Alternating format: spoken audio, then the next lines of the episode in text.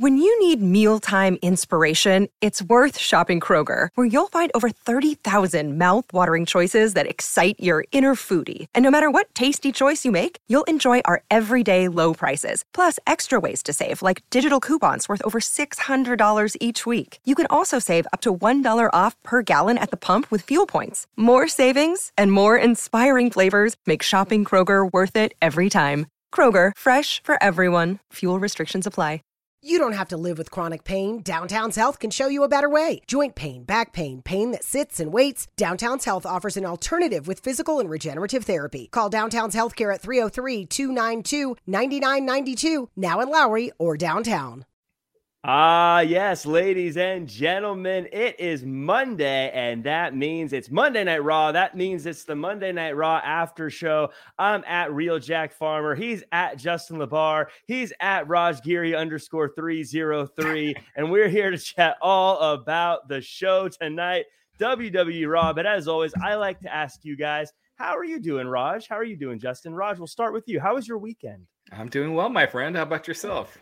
I'm doing pretty good. Doing pretty good. I actually, you know, I I did ring announcing for the Influencer Fight League this weekend, and I ran into friend of the show Marvin. I want to give Marvin a shout out for uh for showing up to the event and uh, hanging out. It was cool to meet him. Nice, nice. Justin, how about you? What'd you do? Oh, nothing much. Relax where I could. Uh, looked looked forward to this riveting Monday Night Raw. This did not feel like a Raw, uh, aside from aside from one or two things, this did not feel like a Raw on the road to Mania. But we'll we'll dive in in detail. The roads to WrestleMania. I, I call I caught that from from Edge. Yeah. Eh, yeah. Yeah, we'll talk. We'll, we'll, we'll so talk many about tag that. matches, so much stuff that didn't feel like a big deal uh, until the end. So I, I agree. Like I, I thought it was an entertaining show. I didn't feel like it was the worst Raw I've seen, but it was just so much filler. It just felt like Orton. I mean, and some big news. Like Randy Orton looked like he got hurt. Uh, Yeah. we'll get into that. But my February, every February except for last year, uh, I do a detox cleanse Hmm. after the Super Bowl. So it ended this past week. So uh, yesterday. So Yeah. I'm going to have a little beer here to just completely undo it all.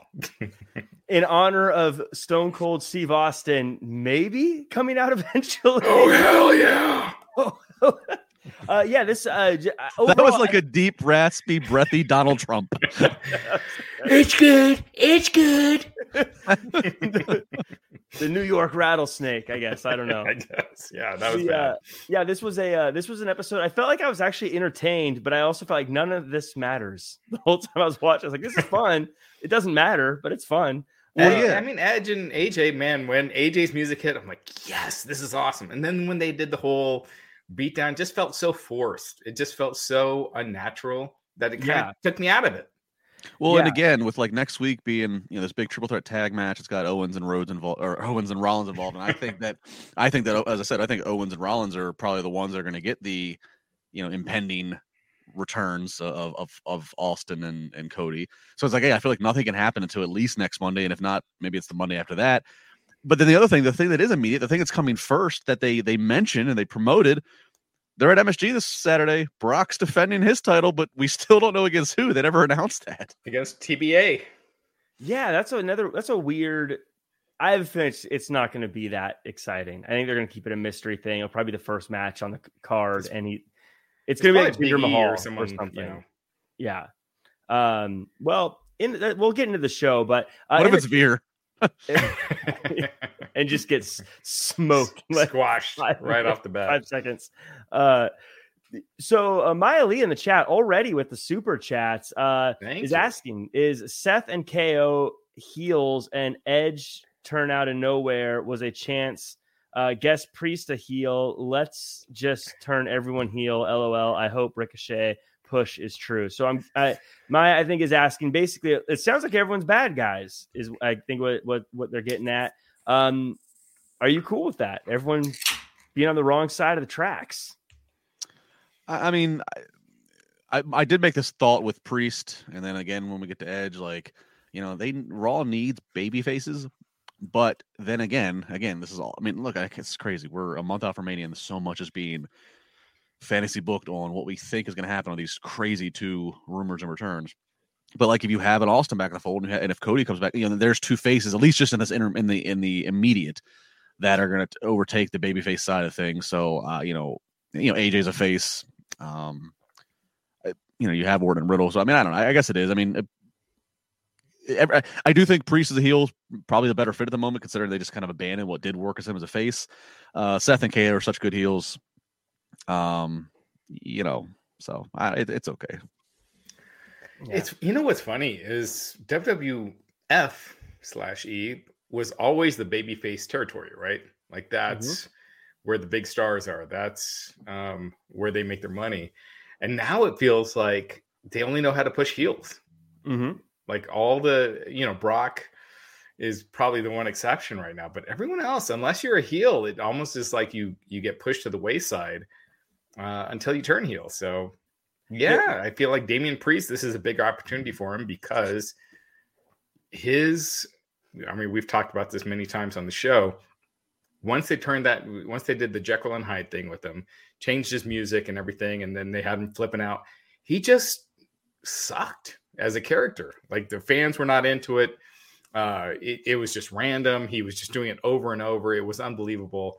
And it just kind of killed all his momentum that he had. So hopefully he gets it back. Damian Priest as a heel, it, I, I could see as a world title uh, uh, opponent.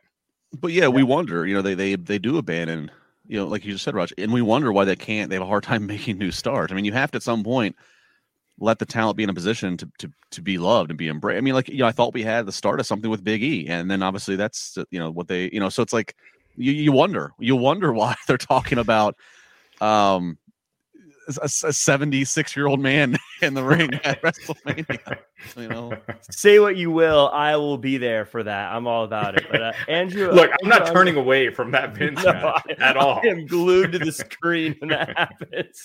Uh, Andrew Young in the chat asked the question: uh, Who's left for Cody? Seth, Bobby, Orton, or someone on SmackDown, or will Cody miss Mania? Uh, Raj, what do you think? I mean, they could always do Cody showing up the night after WrestleMania. I feel like this is the year if you want to turn the the Raw after WrestleMania into something special again. This is the year for it. You know, uh, you're back in front of fans.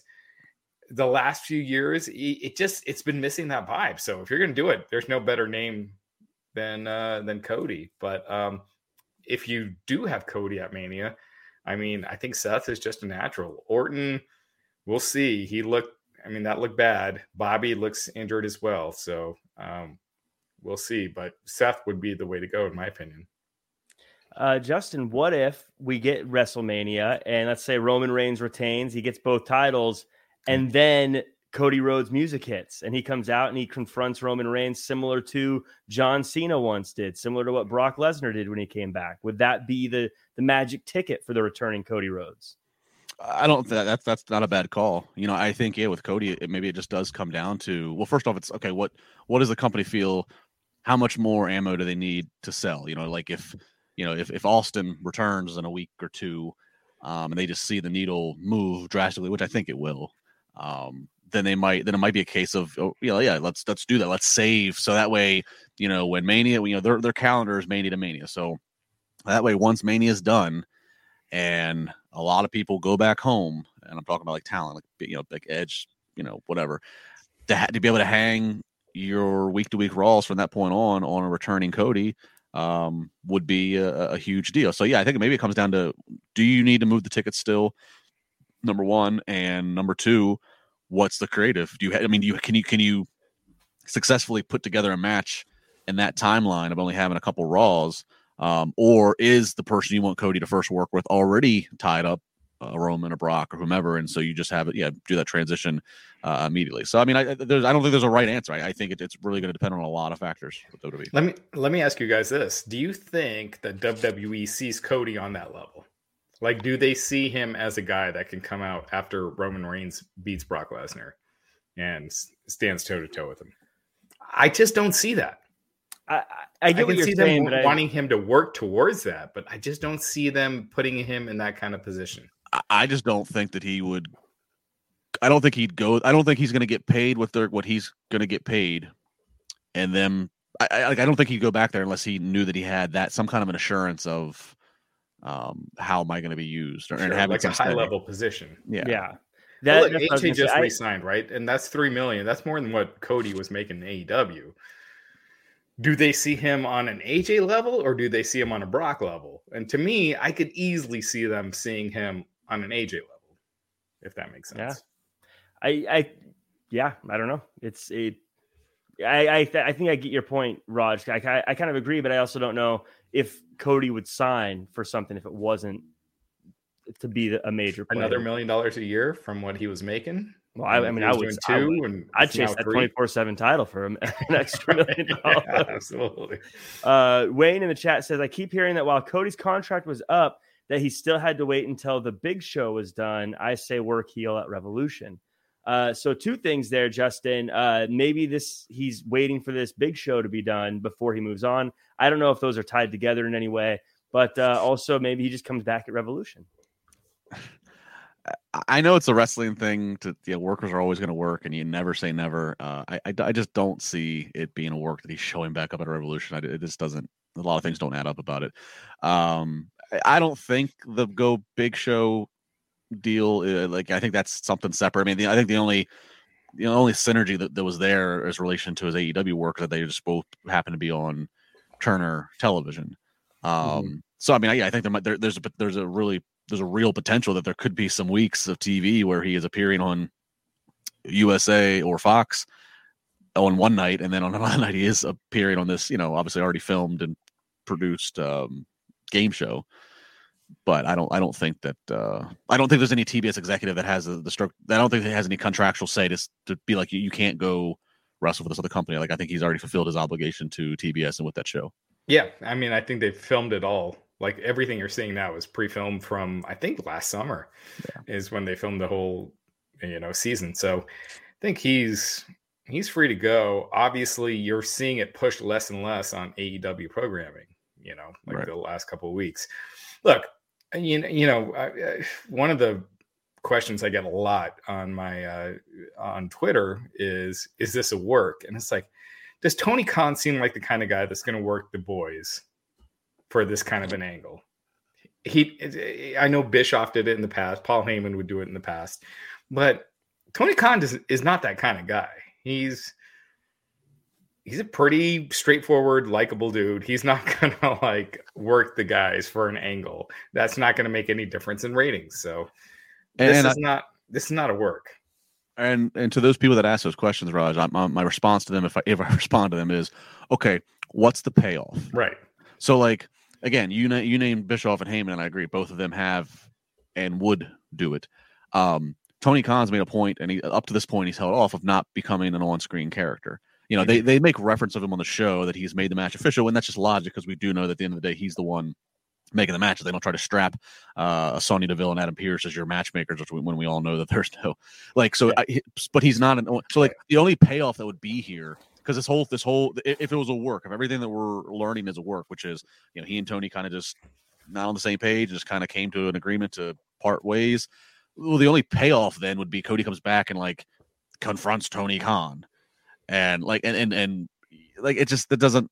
There's just no payoff. You know what I mean? Like what? What? Why? uh, If anything, all that's happening right now just makes AEW look a little shaky. When prior to this, they had a pretty good new car smell, squeaky clean. That's the best place to go. Everybody's happy. Creative's great. You have, you know, like so. If if anything, doing this work, all it did is just create uh, unnecessary controversy and unrest of of, of the behind scenes situation. So I, I just it doesn't. Again, it just I understand why fans are going to ask it. We always have to ask it in wrestling, but it doesn't make sense. And again, you would have to get WWE involved. Why would WWE be involved in this work? Like, would they waste their time talking to Cody? Uh, Yeah. You know, again, I've heard the Pillman thing. Pillman was not an executive making millions of dollars a year when he when he did that when he was able to get his release uh, granted. So it's just such a different thing. There's no way Cody is going to get out of this gigantic contract to to make a, a, a an interesting storyline. I, I don't think there's a way, to your point too, Justin, that it plays out where I, if he came back and it was just like, oh, part of a story, it'd be a little grown, like, oh, this whole thing was just uh whatever, you know. Like I don't. I mean, maybe they could find a way to make it interesting. I'd love to see him back in AEW too, but there's also this like there'd be a little bit like, oh, this is just all for pretend. I think Cody in WWE is way more interesting than back in AEW. Just just from the standpoint that AEW has a ton of people right now. Mm-hmm. And Cody was not really doing anything. He was just kind of there. He, I mean, he was in the TNT title picture. Um, when when AEW started, I think a lot of us pictured this, not Wednesday Night War, whatever you call it, but this war of people going back to back and forth. And up until now, it's only been one way. And now you get Cody going. Then all of a sudden, now we're seeing what we kind of originally envisioned of like talent, you know, like the big names going back and forth. And now it's like anything goes. And I, I, I just find that to be way more interesting. Yeah. Uh, Andrew Ung in the chat continues with a follow up. Is Cody the right pick to get the rub from beating Roman or Brock? I don't see I don't see anybody beating Roman Reigns uh, ever. I mean, yeah. I mean, I I really I mean they've this is one of the few things that WWE has handled so well for so long. I mean, they, you know, they they keep rattling off now. It's been what however many days, and only four or five other guys in the history of the world title. Uh, and mind you, he's technically the Universal Champion, but they lump in the world title record uh, books. That's the title that Brock's technically carrying. But anyways, sounds good. It looks good. Um, I, I mean, I could I could legit see Roman even. Well, I guess then again, if I, I guess I was going to say I could see Roman literally carrying a world title all the way around to the next year's Mania in LA, and if they get the dream match with he and Rock. But I guess Raj, I guess this is a little bit of, of, of news we could talk here. Is if if it's a title unification match, but not really. So we have title versus title, but uh, somebody is reporting that they don't plan to unify make it one belt. Actually, it's still going to be two separate belts, which would lead me to think that let's say if Roman walks out with both straps, that he's both champion for however long, but then he eventually does drop one of them. So I guess in if that's how this goes down, Roman could walk out with two straps, but he could drop one of the straps to a Cody or to whoever they feel is the next big challenger at some point and still remain the still remain whatever champion they want to remain. Don't let being treated for pain be a pain. Come to Downtown's Healthcare, 950 17th Street in Denver. Find out how to reduce pain naturally without surgery, without drugs. Call Downtown's Healthcare, 303 292 9992, now in Lowry or downtown. Yeah, I mean, once they announced it was uh, unification, that just made no sense to me because does that increase sales over title versus title? And title versus title, that's easy to get out of. You don't have to undo you know, uh, a belt basically. I want to see it though. Well, by definition, I like it. I don't care. I, I, know it doesn't make sense. It's been bad in the past. I still want to see it. Are you are you traveling because of that, or like does that make a difference? It doesn't, but I want to see it anyway. You know, it's like it's like when you watch a Marvel movie, and like, oh, by the way, there's going to be Doctor Strange making an appearance. Like, I don't really care for Doctor Strange, but it's still cool. so well, like it's it's no it's it's cool to say you have it's cool to say you have the world you have the two world champions. And and they are the two biggest names the company has right now. So that's fine to have the two biggest world champions but like it should never the definition of unification is, is to make one. And if they're not if it's not going to become one world title belt again if there's still going to be two separate right. world title straps then stop saying unification. Which and which by the way is fine because WWE can't survive only having one world champion. They couldn't survive only having one world champion when they've tried in the past when they've had the brand split and that was when they were both on NBC properties. Now they definitely can't survive when they have one on an NBC property and one on a Fox property. You think you think if Fox gets uh gets gets Roman with with with just that with the only world title and USA doesn't have a world champion, you think USA is going to and vice versa? like no. Right. So, and and so that's what it's sounding like, right? Like it's just going to be like two weeks in, they're going to be like, okay, we need a world champion here as well. So we're going to reintroduce this title, which, if they do that, look, if they hold off for a couple months, then all's forgiven. Uh, you have the dominant world unified champion for a while. You know, um, what I'm intrigued. It does make it intriguing to Jack to Jack's yeah. point. It does make it intriguing. I just, I mean, I'm selfish. I want everything. I want everything on everything on the line. Everything they're doing it. The yeah. biggest stars. I just want it all. Give it to me. Give it to me. Jack, Jack, wants title versus title, and each of them put up a half a million dollars right. in yeah. cash. Yeah, and why you're loser lose their loses their hair. Yeah, hair versus hair. Throw the. Uh, I, I, want Miss Elizabeth to be on, on the line as well in the corner. in the corner, but everything, everything on the line. Uh, but I say uh, hi to our pal Nadia. Thank you, Nadia Plata. Love you guys. Thank you. Thank we you. love you as well. Yeah, thank you so much, Nadia. Um, well, we we talked about Cody Rhodes a little bit, and something I do want to talk about in the news, and something that has everyone all a buzz and a stir is Tony Khan has actually gone out of his way to say that this week there is going to be a big surprise on AEW Dynamite. Now, to my point earlier, if his big surprise was Cody Rhodes is coming back, I'd be a little bit like, oh, okay. But he said it's not a new signing, but it is something big Justin, let's hear the reckless speculation. What is it? Yeah, I mean, he's comparing it to the first dance in terms of like the magnitude and something big and special. He's saying it's good for the industry, good for the talent. Um, you know, and I'm paraphrasing all this stuff. A lot of it he said on, on Busted Open when he makes his weekly uh, appearances, following me, I might add. Um, cheap, cheap, cheap yeah. promotion. Uh, no, but he's basically the bar. yeah, yeah, thank, there you go. Uh, he's basically said it's not a talent signing. Is what he's kind of hinted at. So, I mean, I you know, not to steal Raj's thunder, I'll let him expound. But I agree with what Raj said, and I think Rogers tweeted it. I think it's probably something with distribution. I think it's probably streaming, whether it's the whether it's streaming of just certain events or whether they're creating an AEW network, a la like the WWE network, and have you know, I mean, they have a couple years worth of archived video now, and there's you know maybe there's video they've acquired otherwise out there. So I don't know. Yeah, Raj, any uh any insight?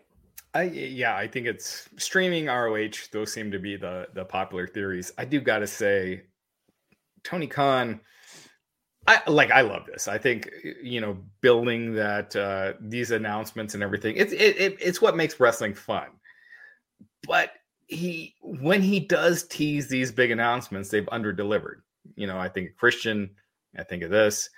Uh, when you look at the times he didn't, CM Punk was not advertised, Brian Dan- Danielson was not advertised, and those were gigantic.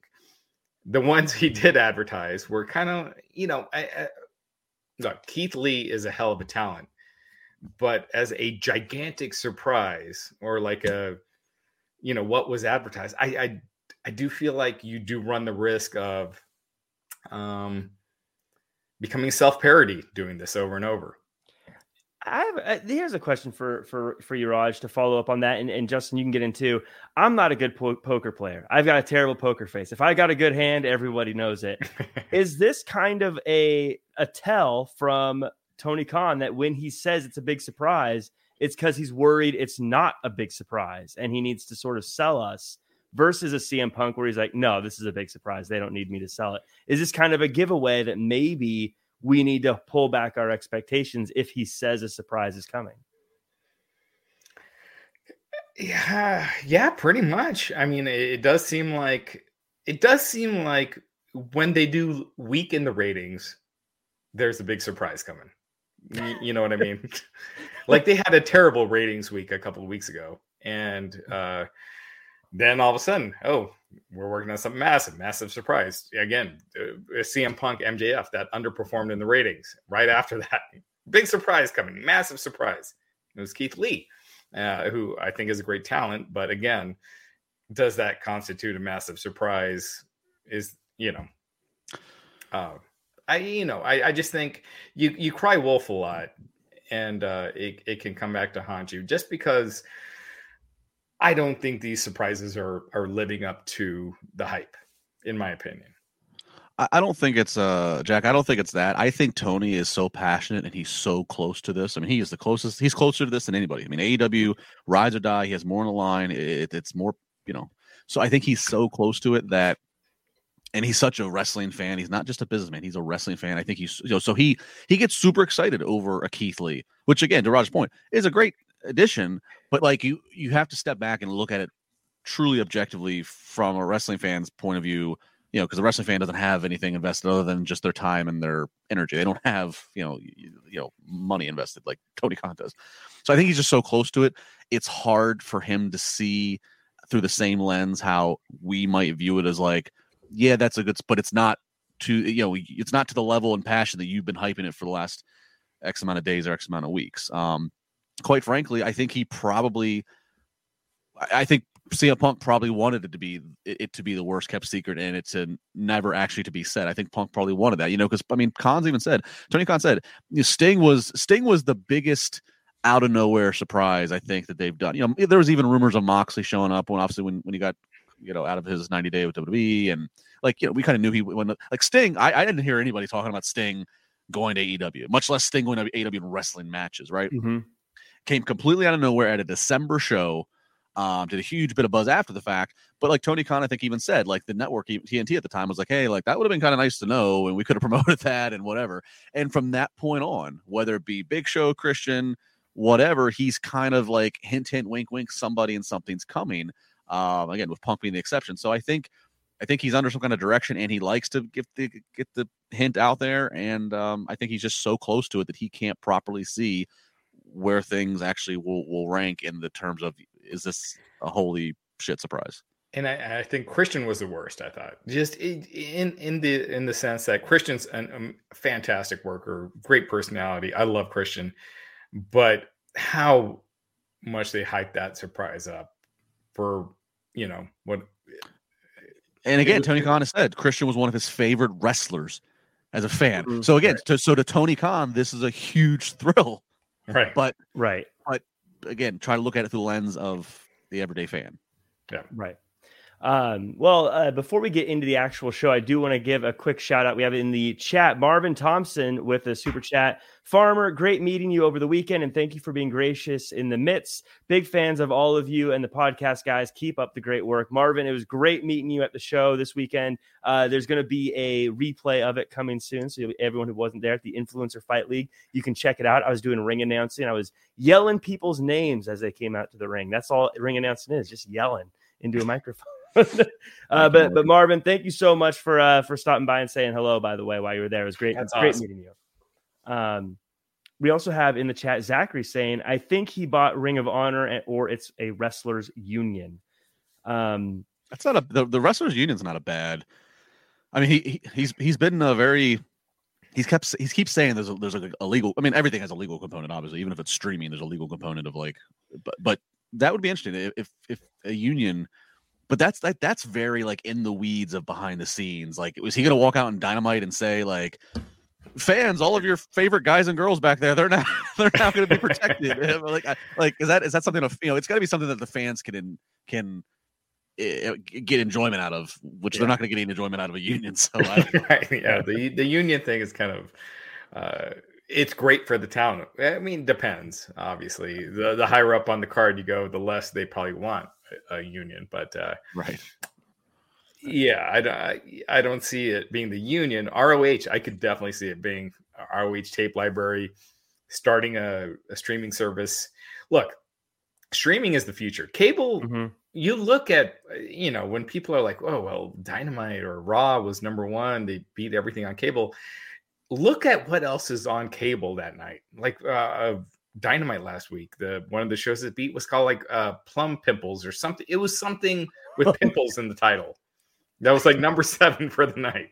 Cable is just a yeah. dying breed. It's just not. Uh, it, it's it's not yeah. where people are consuming content unless it's live sports. And once the NFL, NBA, they move off of cable, you already see NFL moving to uh, Amazon Prime for Thursday night football. Majority of NHL's on Disney or I uh, was on ESPN Plus. So. Yeah, mm-hmm. and that's that's once they completely move, that's the end of cable, in my opinion. I yeah, mean, you see the you're already seeing the trends.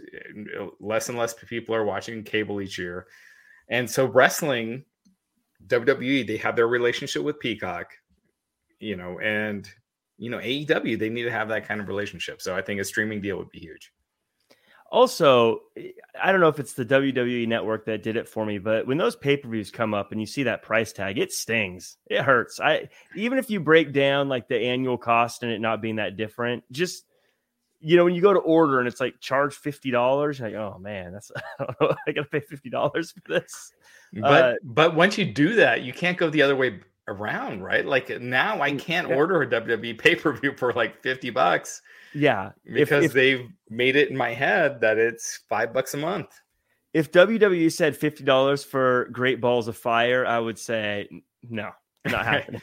but AEW, they still have their pay per view charge. So once they go, you can't really go back. So that's yeah.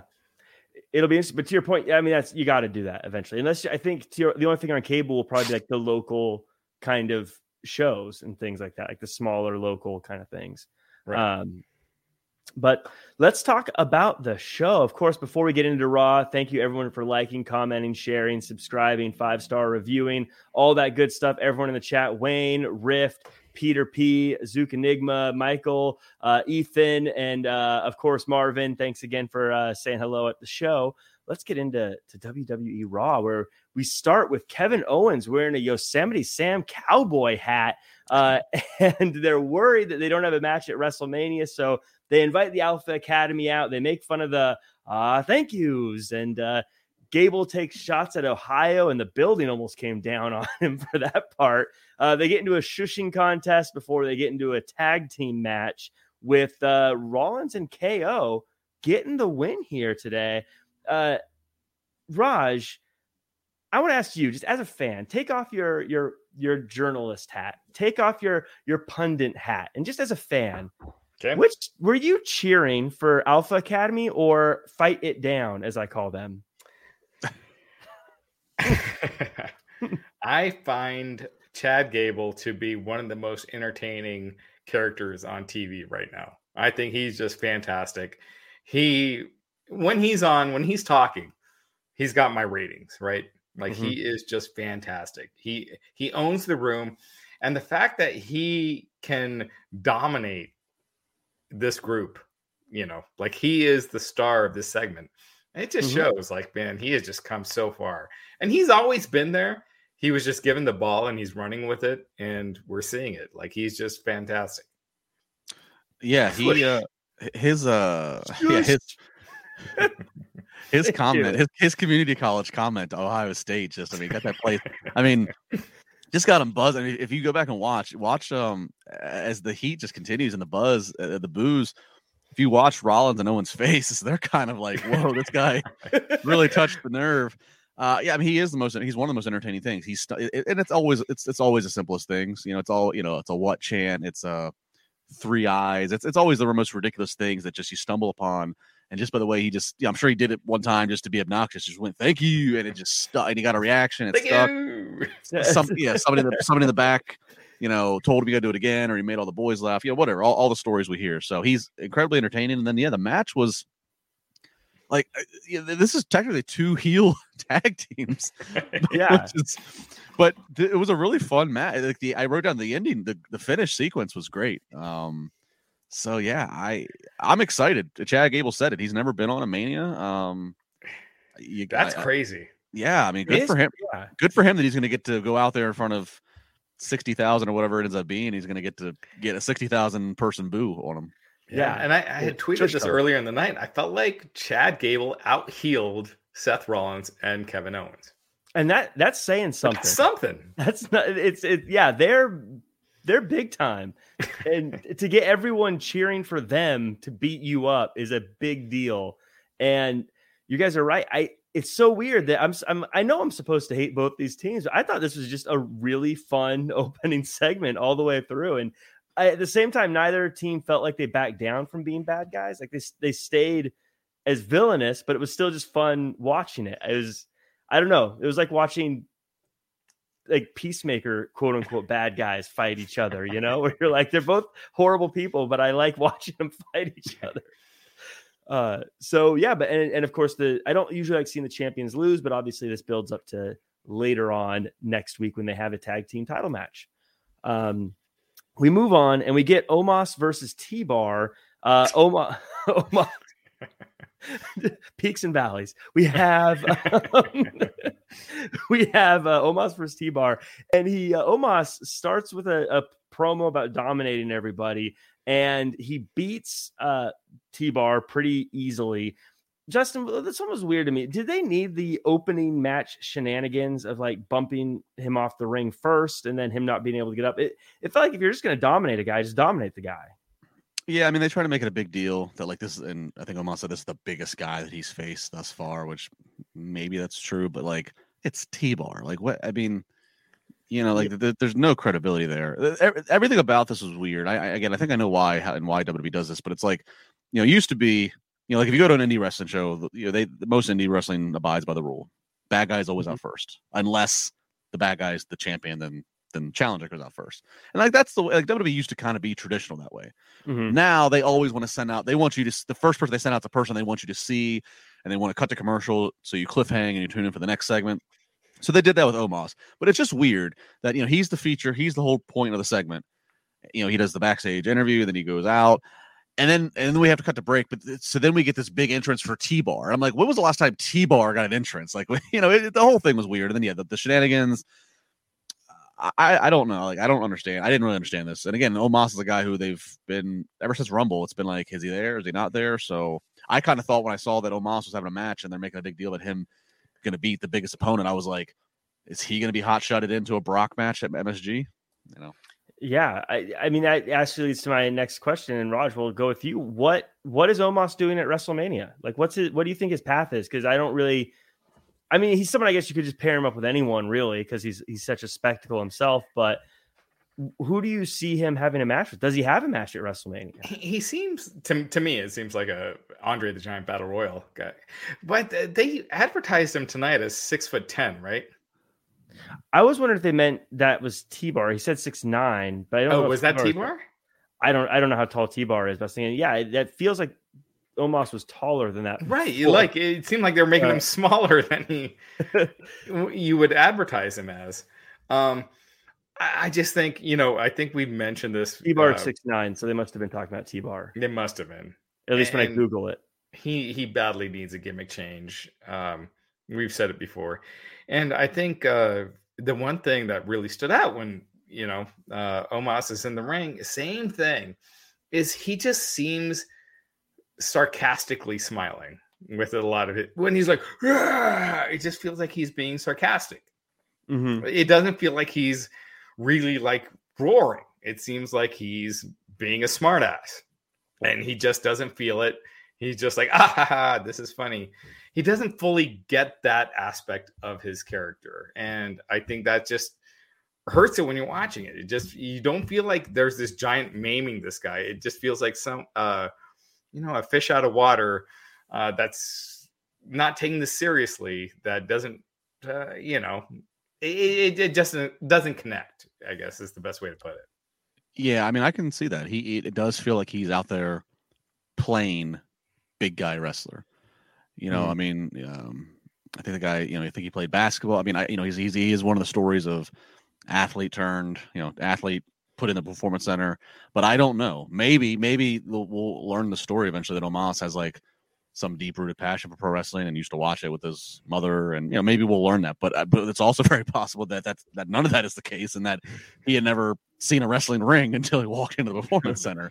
right. So, and if that is the case, then yeah, it, it that might be tricky to like figure out like how does this guy fake it till he makes it? I mean, he might not I mean, you know, big, really big guys like this traditionally, and they had this kind of with AJ in a weird way.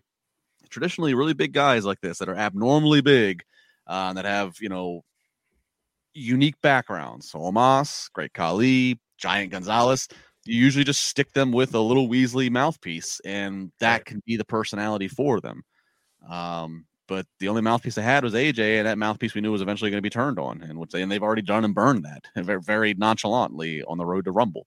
So you know, yeah, to, and I think to your point, uh, Raj. Uh, oh, Trevor Snuck in the chat says, "Agree one hundred percent, Raj." It's like he's holding back a smile.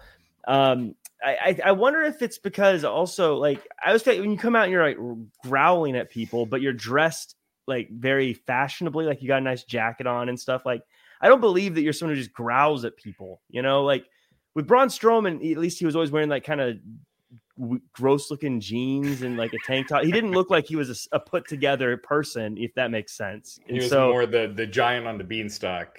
Yeah, like yeah. so you say, yeah, he he he roars at you, but it's I can't imagine Omos going in and getting a fashionable jacket and like some nice you know jewelry and then going roar thank you and then like paying and leaving i get I guess it doesn't match what he looks like and how he presents himself in other in other ways. But That's almost, you know what, man, Jack, almost Omos, almost. I, I, I can almost see that being a better character, like him, this being this fashionable, just giant guy, and he's not trying to be a giant. Get rid of the roars. He's just a Yeah. big guy that uh He you know. I, I think that Yeah. that works better. he's the world he's the world's tallest model. Yeah, because he does. he has style. You know. Yeah. Uh, when he was uh, Shane's bodyguard at uh, Raw Underground, he looked like, you know, he was cool dude. So And I think it'd be fun to see him doing segments like at malls trying to find clothes his size. Remember remember, remember when Raven took Kanyon shopping? You remember that? When we found out that Raven was actually like from like this aristocratic family. Kanyon's Kanyon's looking at the sign, he's like, Versa Versa and Raven goes, Versace, what a maroon. yeah, I I think- totally forgot about that. you could have so many fun segments with O- uh, Omos just in real life, seeing how big he is in real life, and going, "Oh wow, he is really big." I think that they should take Mal- like they should take like a Malcolm Bivens. Take take a mouthpiece like from NXT who's who- Malcolm's a small guy, so him standing next to Omos, the, the the the contrast will, will do great benefits. Um I- think if they're going to keep the giant growling Omos, but I think to the point that we all just kind of you know the Jack started and Jack, I think I think it's a good call. Um, you know, to Roger's point of, of, of it not feeling right, and and Jack to your observation, maybe that is it. You know, like uh, sit the guy down and say, okay, like I think his first name's Jordan, maybe. Like, say, all right, Jordan, who is Jordan? Like, what are you doing in your like your spare time? You're not growling at people. So yeah, he you know he is a guy that likes fashion, likes style. He likes so maybe we you know they got to figure out what he is so it doesn't look like he's playing wrestler. It looks like he is just having fun because that because that's the stuff that counts is, is the stuff in between the moves.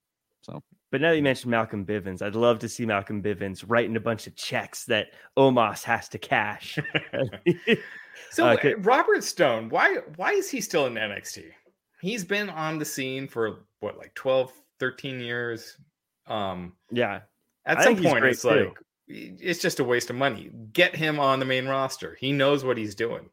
Yeah, he's always he knocks out of the park every time too. Uh, whenever I think so, anyways. I think I great. agree. Um, speaking of knocking out of the park, we've got a six woman tag team match coming up.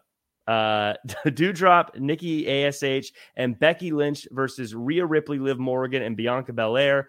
I actually thought this was fun. I, I don't think it's a it's a memorable match, but I think that looking at all of them in the ring, I thought like, wow, this looks like a good women's division here. If if this is the six that you're building your title around, I think this is a, a good six. And the good guys get the win. I thought that uh, Bianca came off looking strong. I think everyone's going to talk about that hair whip though. Uh, Justin, any any takeaways from this match? yeah, the hair whip's the highlight. You know, I love you know I've said before I love that spot that Bianca did the hair whip with Sasha at Mania. It was just such a I mean, you, you can't fake that. That's not a that's not a worked hair whip. It's not a working hair whip. That's that's her hair freaking whipping and leaving welts um, on her opponent, and, and Becky had it to show. So I like that. Otherwise, it was what it was. I mean, a lot of these all these women are athletic and they're good individually. What they do, it's it was a weird visual for me.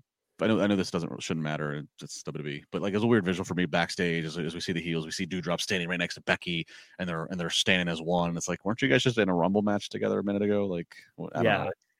So I don't. I didn't really buy into much of this, but the hair whip was a cool spot. So that's that's that's the most positive I can be. Yeah, those welts came up fast too, so you know that hurt. Like when there's like, yeah, that's not smoke and mirrors. That's got to hurt really bad. I mean, that was that was all this match was, right? Was those hair whips. it was it uh, uh, Bianca is awesome. I, I, I- again, what Justin just said that annoyed me from the beginning when you had these two people that were just feuding a few weeks ago. All of a sudden, they're just on the same page without any, you know, tint of uh, friction.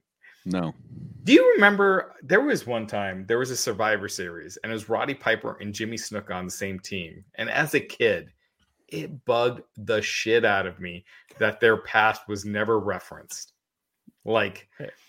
It should have come out, you know, it- Yeah. no matter how slight the reference is, there's that history that's there. And Doudrop and Becky was just weeks ago.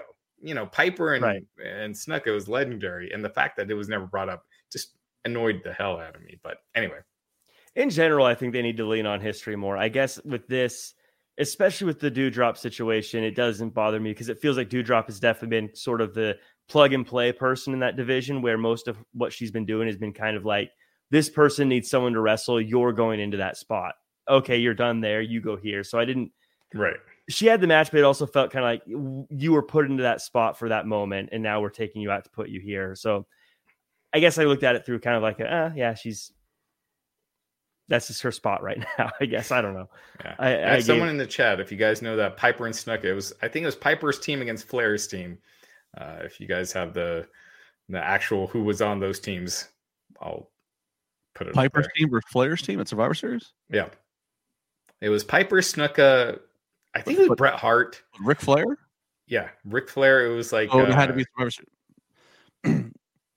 Survivor Series 90. Well, because Flair it, was on. it, would have been eight- 90, 90, 91, 90. It was 90 or 91. Well, you said Flair, so Flair came over at the tail end of 91, So, so it was 91. But I don't think that he was in a Survivor Series team match. Yeah, it was his team Okay. against Piper's team. Well, I that guess was his first Survivor Series. I guess with this thing called Google, I could just. Piper, Snuka, and the Bushwhackers. See, that's what I don't like about Google. Though, is back in the day, I'm going to sound like the old man. Back in the day, you would just argue about this for hours, and you'd never know the truth. Oh, Yeah. wow, okay, yeah, you're right. Yeah, yeah, you're right. Okay, yeah. Flair, Mountie, DiBiase, and Warlord defeated Piper, Hart, Virgil, and the British Bulldog. yeah. British. Bulldog. I forgot that he was on that team. Huh. Yep. But yeah. Uh-huh. But they don't have Snuka listed in here. So Snuka must have been the year before. But Flair wouldn't have been there then. Oh, that's Yeah. Flair threw me off because I was like, he has a very short window of WWE time. Then yeah, What was the year? Okay, guys in the chat. The year that uh, Piper and Snuka were on the same team. that would be It must have been the year before. And Zachary in the chat, as you guys are looking that up, says Doudrop isn't a champion name. Go back to Piper. Yeah. I like the name Piper Niven, but I'm I've made peace with what that name is. I, I oh yeah, Doudrop- yeah, yeah. It was the Rude Brood. It was Rick Rude's team against Roddy Rude, Piper's team. rude. I love it. Yes. And uh, Piper had uh, Snuka on his team. 89. That would have been 89. I was gonna say I'm rating 90 right now. It's not 90, 89. Yeah. 89. I like when the Survivor Series teams have uh, names like that. By the way, yeah, there we go. Stellar Justin Lopez. Justin Lopez has just got the. Uh, he- Stellar. He, he, his memory is just stellar. it's, that, We should hire him on. Remember, remember. uh, Hey, that's how Tony Reali got his break. He he was the he was stat boy for uh, pardon the interruption for Wilbon and Kornheiser. He, we, Stella just Lopez can be our. He can spit us with our facts and errors. He can always correct us when we're. He is he is the best. Uh, yeah. So 89 Team Piper versus the Rude Brood. And then uh, Wayne in the chat says, Raj, I I thank you and the crew for everything you do. Got me through some hard times. Wrestling has always been a part of my life. Oh, thank you for the kind words, Wayne. That's that's awesome. Thank you. Thank you so much. And uh, David in the chat says, uh, Team Piper was Roddy Piper, Bret Hart, Virgil, and British Bulldog versus Team Flair, Ric Flair, the Mountie, Ted DiBiase, and the Warlord. All right. To be to be fair, Raj, you're the only you're the only one I've ever heard complain about that. History still remembers Piper just whacking the cono- coconuts across. So, so that's probably the case here. They, somebody tonight stood up and said internally, "Hey, can Doudrop team with Becky?" Ah, they'll never remember it in 20 years. They'll just Right. remember the, the, the Rumble match they had. Classic. That's but what- Justin, don't you agree that Piper and Snook on the same team? It Yeah. should have been referenced. This Yeah. is four Especially- years after their legendary yeah, feud. especially because 89, right? And it's it's Yeah. not it's it's still in the same In- damn decade. It's- it's- In 20 years, we'll be in the uh, metaverse, virtual reality, talking about how this match didn't go, and we'll get the names wrong. We'll have to have the chat tell us who it was, who was actually in it. Um, uh, You know what we should do? I had an idea for these podcasts when we're waiting for everyone to kind of come in yeah, up until WrestleMania. One week, I ask you a WrestleMania question, see if you guys can answer it, get it right, Oh, no, and then you guys those. do the next stump. I stump Farmer and LaBar, and the next week LaBar stumps us. like- I am like so bad at those, but I'm down to play. I'm not good. I'm, I'm so bad at remembering what the show like. the Like I remember the matches individually and the things that happened, but I'm very bad at like. I got one. I got one. Uh oh. You want to save it for next week? You got 10 seconds. You can't look it up. Google free. All right, 10 not- seconds. I'm not- People in the chat, Don't answer for 10 seconds. The Rude Brood. what is the only WrestleMania main event that ended in DQ? Quick, 10 seconds. WrestleMania nine. Was that, that yeah, didn't that happen? That was uh Yokozuna and uh That was Actually, I think I think Yoko did, did actually technically win though. Ooh. Yoko Um, pinned. You have three seconds. WrestleMania Eight, 14. Um, Eight. ah, you. I don't know if you made it. I had it that you were Sid and Sid. Sid and Hogan. Sid and Hogan. All right. Oh, I just threw a number out. I didn't even know. Sid and just- Hogan. The only, whereas the last match on the show, that was the only one that ended. in a Shango then DQ. Warrior. Yeah. I was a big Sid fan, by the way. I was too. Yeah. Sid was awesome. Sid was a big Sid fan. Dude, Sid was so He cool. I love. I He love. didn't. He apparently did not know he was at WrestleMania eight when he went to WrestleMania eight. Is what he said on his podcast. There's some. Uh, I mean, he he was a good heel. he, Uh, was, he was awesome. he's, a, He little- was- he's a little bit too true to character. I, I I loved him. He was he was one of my absolute favorites all the I way to the it. end. Uh, Terry Allen Jr. says in the chat, 2K22 roster views. Jack, no Bray Wyatt. Uh, yeah. I whenever I see the roster reveals, I never worry. I never think too much about it because I know they're gonna have ways to basically just make any character you want anyway. So there may not be Bray Wyatt, but I guarantee there's a fiend mask. I guarantee there's a fiend haircut. I guarantee there's a fiend. All the stuff you need to just make the fiend yourself. I think they have, which is actually kind of unfortunate because that means he's probably not getting any residuals. But um, but of course, Justin. Justin knew, of course. Yeah, Justin probably knew before you finished answering the asking know. the He's like, question. ah, He's like, "What's the only WrestleMania?" I'll smell where you're in. now, now I'm trying to think of a good question to throw out to you, Raj. okay, I got one for you. You ready for this? Another one. All right. Which of these was not an opponent of Randy Savage at WrestleMania? All right. Mhm. You got five seconds. All right, here. Let's uh This is how bad Raw was. We've completely uh, decided to create the wrestling game show. All right, people in the chat. Okay, 10 seconds. And don't look. You look like you're looking. No, I'm trying not to look at the chat thing. Here, let me let me Okay, keep the chat down. I'll look right at you, Raj, Raj. Raj is like a kid about ready to play hide. Here and are the four, here are the four. Like, don't Here are look. the four. Phone's over here. Here are the four. Okay. Crush, Greg Valentine, Roddy Piper, or Butch Reed. Roddy Piper. Valentine. Oh, Jack Farmer got it wrong. Yeah, I get them all wrong. Valentine was in the WrestleMania 14. Yeah, you're right. I just, I Just- see. This is my strategy. I don't actually think. I just throw out the first thing that comes to mind. the last name you hear. just say it. That's it. That's how I. That's how I'd always play the game shows. Like if I was on uh, Family Feud, you hit the button before you even have an answer. You just hit the button as fast as you Yeah. can. Because Yeah. Crush was his last Mania opponent, right? What's that? Crush was his last Mania. Yeah, that was the last WrestleMania opponent for Randy Savage was Yeah. Crush. Mania Yeah, a lot of people in the chat. Speaking of crushes, Robert Roode had a match tonight. That's quite the segue. So we had- Robert had a match with Tommaso Ciampa coming out to different ma- uh, music. Good, quick one. Um, uh, Justin, in your opinion, has Tommaso Ciampa's stock gone up after tonight?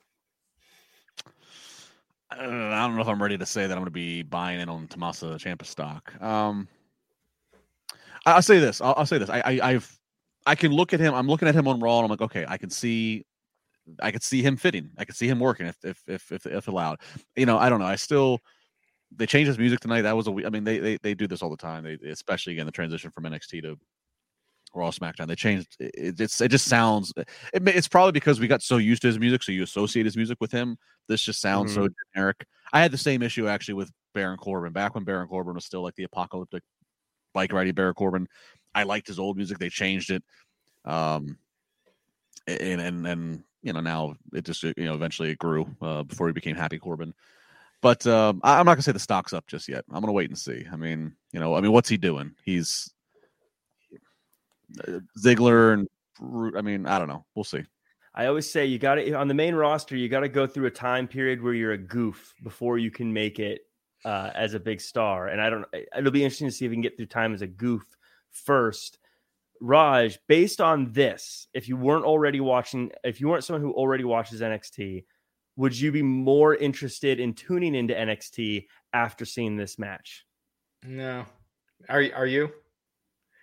I, I think because I know what NXT is, and, yeah. and I think it's very important. I think you do need your developmental. You need to get guys ready. You need to, and so they do a bunch of stuff where it's people not ready to be, you know, in in front of uh, the big time, and doing stuff where they're outside of their comfort zone, and that's what WWE is. That you know, you got to get prepared to be outside of your comfort zone and do skits and segments mm-hmm. and you know all these uh, promos and everything. So I think NXT is a very important show. I don't think it should be on USA. It makes a, a dent in the in, in, the bucket of WWE revenue. Like it it means nothing. Keep it on Peacock. Get these guys experience. You need to get these younger guys because you haven't been building enough younger talent. You need to get these guys in. NXT is important. Get it off Peacock. Let it be developmental and uh, you find those talents like Bron Breakker and, and guys like that, uh, Grayson Waller, and uh, uh, they got some stars. Oh my god, who am I forgetting there. right now? Uh, Carmelo Hayes. Carmelo Hayes. He's yeah, just he he just has it all. So yeah, it's important. They yeah, NXT what it is now, it actually fits perfectly linear to Raw or SmackDown in terms of they are truly giving these guys and girls the best situation of preparation for what they're going to get on Raw or SmackDown. Like where it used to be, if you came from the black and gold NXT, we saw very few transition to having like the, the great success. It's gonna this is gonna change. You know, Bron Breakker mm-hmm. will probably be one of the first ones. It's gonna change where this new NXT, when you come from it to Raw or SmackDown, you're gonna be already destined and, and anointed to be successful because Vince and Bruce and everybody are gonna say, yeah, he's ready, we know, or she's ready. But yeah, the whole but the brand the whole the show as a whole, the two hour show it's not something you want on TV because you can't unsee these guys or girls learning and making mistakes or, or being a, this is stuff that should be in front of just a small live audience. So I, I I have to imagine that they are probably internally trying to figure out what can we give USA to supplement, um, because yeah, this for all the reasons Raj said, this is not what they want on TV. Well, and now they have the level up show, so yeah, maybe you put the more experienced people on NXT and then you have the rest on level up.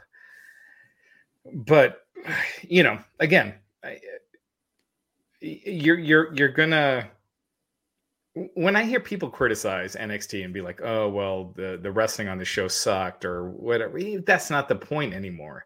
Right. The point is not to have good matches. The point is to get people ready and uh, get them more experience and everything. So for what it's trying to do, it's it's doing that. You're seeing yeah. people like a Grayson Waller or Bron Breakker progressing. You're seeing not everyone's going to make it, but right. you're going to see certain people make it, and that's what you need. And and the old NXT did not work. You it was a C level brand that they weren't making money off of. It had its hardcore audience, but outside of that, it was not a real uh, moneymaker. So this is it, it's the right move in my opinion. Well, yeah. and the unfortunate thing is, is that the old black and gold brand that did sell out, you know, Barclays for takeover four times a year they would sell out. Yeah, right. Yeah. The unfortunate thing is, especially if you are a wrestling fan, it was very it, it was a very entertaining show if you're a wrestling fan, but also a WWE fan in the sense of like, you know, they still did entertainment, they still did stories, but it was it was like an old school kind of studio territory ran the way that it was ran, um, uh, but with a million dollar budget. And so it was really fun to watch. But as we kind of saw, while we had favorites down there, I say down there, Orlando, mm-hmm.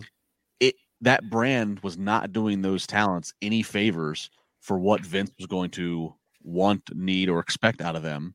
And we unfortunately saw that with far too many um, and you know, and we, you know, we couldn't quite see that in full. Now we see it even more now. Now that the black and gold brand is dead, and now that we've you know we've seen all that we've seen, it's unfortunate that something that was so enjoyable, that was a breath of fresh air that came out of WWE's umbrella, was in fact, unfortunately, doing a disservice to so many guys and girls. Yeah. Well, it was I a mean, great I love I love those takeovers. But, uh, oh, sorry, sorry. Go ahead, Jack. No, I was gonna say it was it was a great wrestling show. The Black and Gold brand was a great wrestling show, and if you like wrestling shows, it was great at it. But to the points you guys are making, it was never meant to be a great wrestling show. It was meant to be a place where you get ready for Raw and SmackDown. And that's why now it's you can argue it's not as good of a, of a quote unquote wrestling show, but the, that roster, I look at it, I'm like, half these guys are ready to go to like you could put Bron Breakker on right now, and he's if he came out in the Royal Rumble, he would have killed it. If Carmelo Hayes came out, he would have killed it. Even Trick Williams, he'd kill it. He'd be great. You know, he'd be funny. He'd he'd do some funny stuff on the main roster. He'd fit in perfectly. Uh, there's so many so many people there that fit better. Grayson Waller just is going to kill it when he's in, on the main roster. Uh, it's so I think it's it's I, doing what it's supposed to do so much better now. Yeah, and you know what? I I do think Bron Breakker he's got all the potential in the world. I don't think as a character he's there yet. I think he he he can go in the ring. He he's super impressive, but as a character, I think I think he's in the right spot. Like let him figure it out. Let him work on his promos. Let him because WWE is very character oriented, and uh, we never really talked about Cesaro, but Cesaro never got that character. Like he was just never that character. Um, he, you know, when people are like he should have been world champion, like why? Because he didn't move. He didn't move numbers. He didn't um, get people involved in storylines. He's a great wrestling talent. He was great in ring, but he wasn't that what WWF WWE looks for, which is people that um, you know that uh, are characters, and he he just wasn't that. I would say uh, explain the character to someone who doesn't watch wrestling without saying they're a good wrestler. Right. Like what what do you say about them? That's how that's what their character is. Is you know I can I can talk about how who certain characters are. I can peel away. I can talk about how Roman Reigns is the tribal chief and he thinks everything is his and he's the one that supports that company because everyone tunes in to see him. I haven't mentioned anything about wrestling yet. You know that's right. what you need to be able to do with these people, uh, and that's what they're building towards over there. But Zachary in the chat says they should put Carmella and Corey on in that time slot.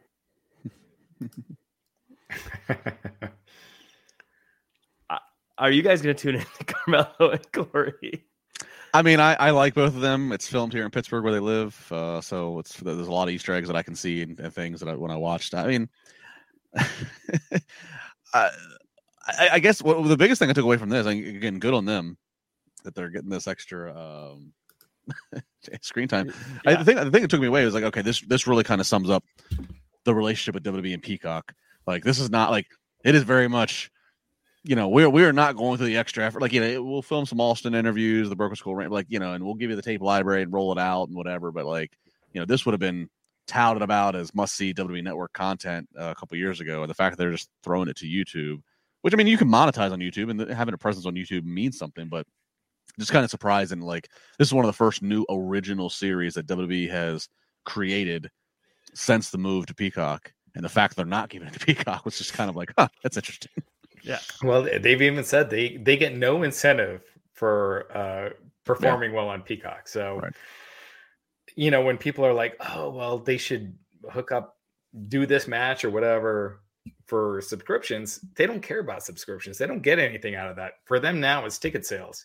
And that's mm-hmm. why you want Austin. You want those ticket sales. It's not uh, Peacock subscriptions yeah. anymore. Yeah, it's why it's why they've all of a sudden now moved from, you know, okay, we it's we're fine to do SummerSlam in a twenty thousand Barclays arena and make the rest of the world watch it on the network, our, our right. WWE network. But now that it's Peacock's taken whatever and it's on Peacock, now it's like okay, now we got to get sixty thousand in the stadium for SummerSlam. yeah, Saturday.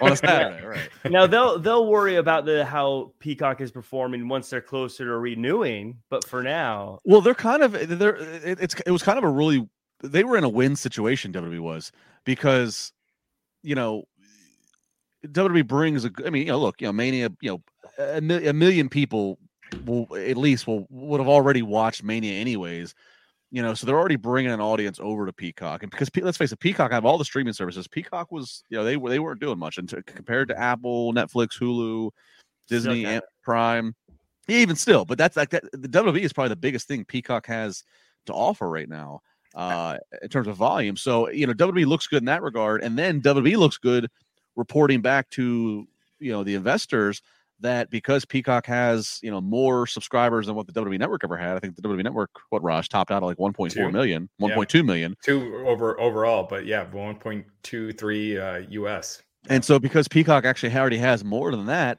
uh, is able to tout, you know, that they are in front of, you know, legitimately or, or not, more eyes. So it, it, WWE's got to win here. They're they they really can't. Yeah, they really, you know, un- unless WWE moved their content to Peacock, all of a sudden Peacock saw a crazy decline, which they weren't going to see. That was just impossible to happen. Right. The WWE, WWE gets WWE's going to win no matter what with the Peacock situation. Yeah. I mean, this is the future right now, right? Is the move to streaming. Peacock got in early, and WWE got in right in the front.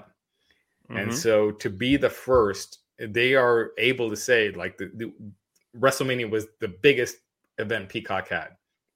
You Right. know, when when the when the streaming service started.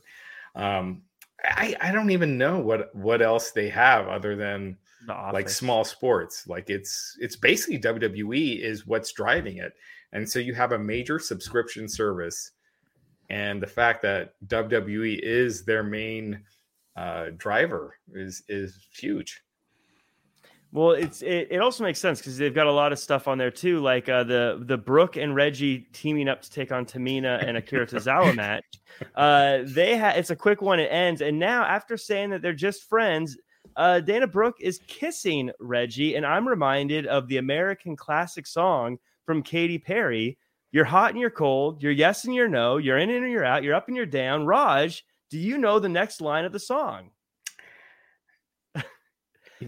You- You're, hot up and you're cold. down. It's yes. Uh, Yes, Up, yeah. do you, yes re- do you're you no. really want to? You really want to do do you Something. really want to bone no. That's that's what I got. Close enough. I give you a Dude, pass. Dana Brooke, man, she gets makeup all over Reggie's poor face. Like his face, he, he looks like uh, the Phantom of the Opera when, when he's done kissing her. Uh, yeah, it you know, in, in Dana Brooke's defense, she's got makeup on for camera, so it's more than Sure. she probably wears. Absolutely, nothing against Dana Brooke. So I'm everyone who like say, "Oh, she's wearing a ton of makeup," just she's. But what I'm saying, she's not kissing with the lips. It's like Yeah. cheek to cheek. yeah, Apparently, it's like rubbing a side of the face on his side of the face. Right. she's an aggressive kisser. Okay. It's a it's, a, Yeah. it's a it's a working kiss. Uh, Well, well, speaking of working kisses, Justin is no, Jack, Tamina Jack. and Akira the new Pam and Jim What? Who's Pam and Jim? from The Office? The Office. Oh, what? Synergy. uh, uh, if we finish the line, what's the Katy Perry question? Uh, you're hot and you're cold. You're yes, you're no. You're in and you're out. You're up and you're down. Do you You're really? You're left wrong and and you're right. You're wrong and you're right. You're left and you're right. We fight. Me. We break up. We kiss. We make up. Yeah.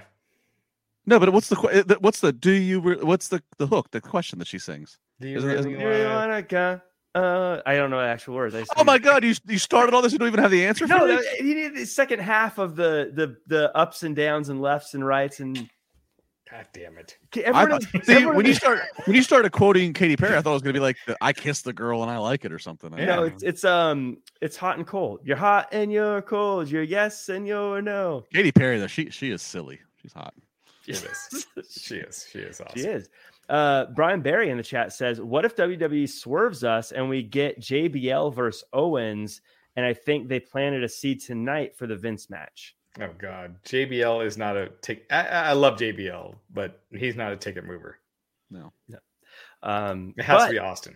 but if if if Vince is is having a match, then he's kind of in the uh, the age range, so it fits. Is Vince a ticket mover? Do you think? Like, would it- are you going to be like, I can only make one night of WrestleMania. This is uh, I'm going to do the Vince night. It's tough. It's tough to say because I feel like as a wrestling fan, I'd go to WrestleMania either way. But both nights. He's Let's say you know, he's especially not in what what this is going to be. Obviously, it's something with McAfee, uh, and I and I love Pat. Obviously, don't get me wrong, but like that's not like, and and I, and I don't know that there's no match for a 76 year old Vince that like I'm gonna get. You know, they his last WrestleMania match. I'm using the the air quotes for for the audio only uh, Bret. was Bret, right? Which, uh, while it was not a WrestleMania classic, and it was, you know, we probably all would rather just forget it. When Bret Hart comes back, if you're going to decide to let him and Shawn bury the hatchet, which they did on that very first night, January 4th of 2010, of course, the only other payoff for Bret is to have a match against Vince. So I understood it, even and, and I'm glad, and they they they disguised it as a fight and whatever, and then the smoke and mirrors. But like that's that really that truly is like the last kind of thing of like, other than CM Punk coming back to WWE and having a CM Punk Vince match because you know there's like you know he, real heat that was there. There's nobody else that you I can see Vince stepping in the ring with, and I'm like CM Punk. right, CM Punk. I mean, there's nobody else, so it's like, you know. And then they had Theory there. I mean, I don't know. I yeah, I'm fine. I, I guess I'm fine if it's like Vince and Austin Theory versus Pat, and Pat finds. But is that a draw? Like I, I feel like uh, Vince versus Pat McAfee is more of a draw than Vince and Austin Theory against Pat McAfee and someone else. Well, so on marquee of just Vince in a singles match versus former football player and current right. SmackDown commentator, I guess is more of a draw. But if I'm looking to try to like still have those draws involved, but also give a quality of like filling a 15 minute segment, I would rather the tag match just sure. to, to also help the Austin Theory and then let whoever Pat teams with to help that person. Yeah. I, I, like I see Bill Simmons talking about Vince versus Pat McAfee more than a yeah. tag match. You know, no, you know you're I mean? you're not wrong. I mean, I, look, they made they reference without naming them. They reference this being Vince. You know, he's going to do the Pat show this Thursday. For those that don't know, this is going to be the first sit down interview in like 20 years, and they were referencing that Bob Costas, the famous, which is not the case because he was on Broken Skull Sessions right. That's and what threw me off when he said the throw in the papers. I was like, did he do that to Stone Cold? What? He yeah. and, and, I was well, trying to remember that. I was like, I don't. Like, and then I remember like, oh, he's talking about the other one. Well, so I mean, I wouldn't be surprised if they got Bob Costas. Bob is still in the NBC family. I would be surprised if Bob somehow maybe gets involved in like a little bit of media leading up to this or something.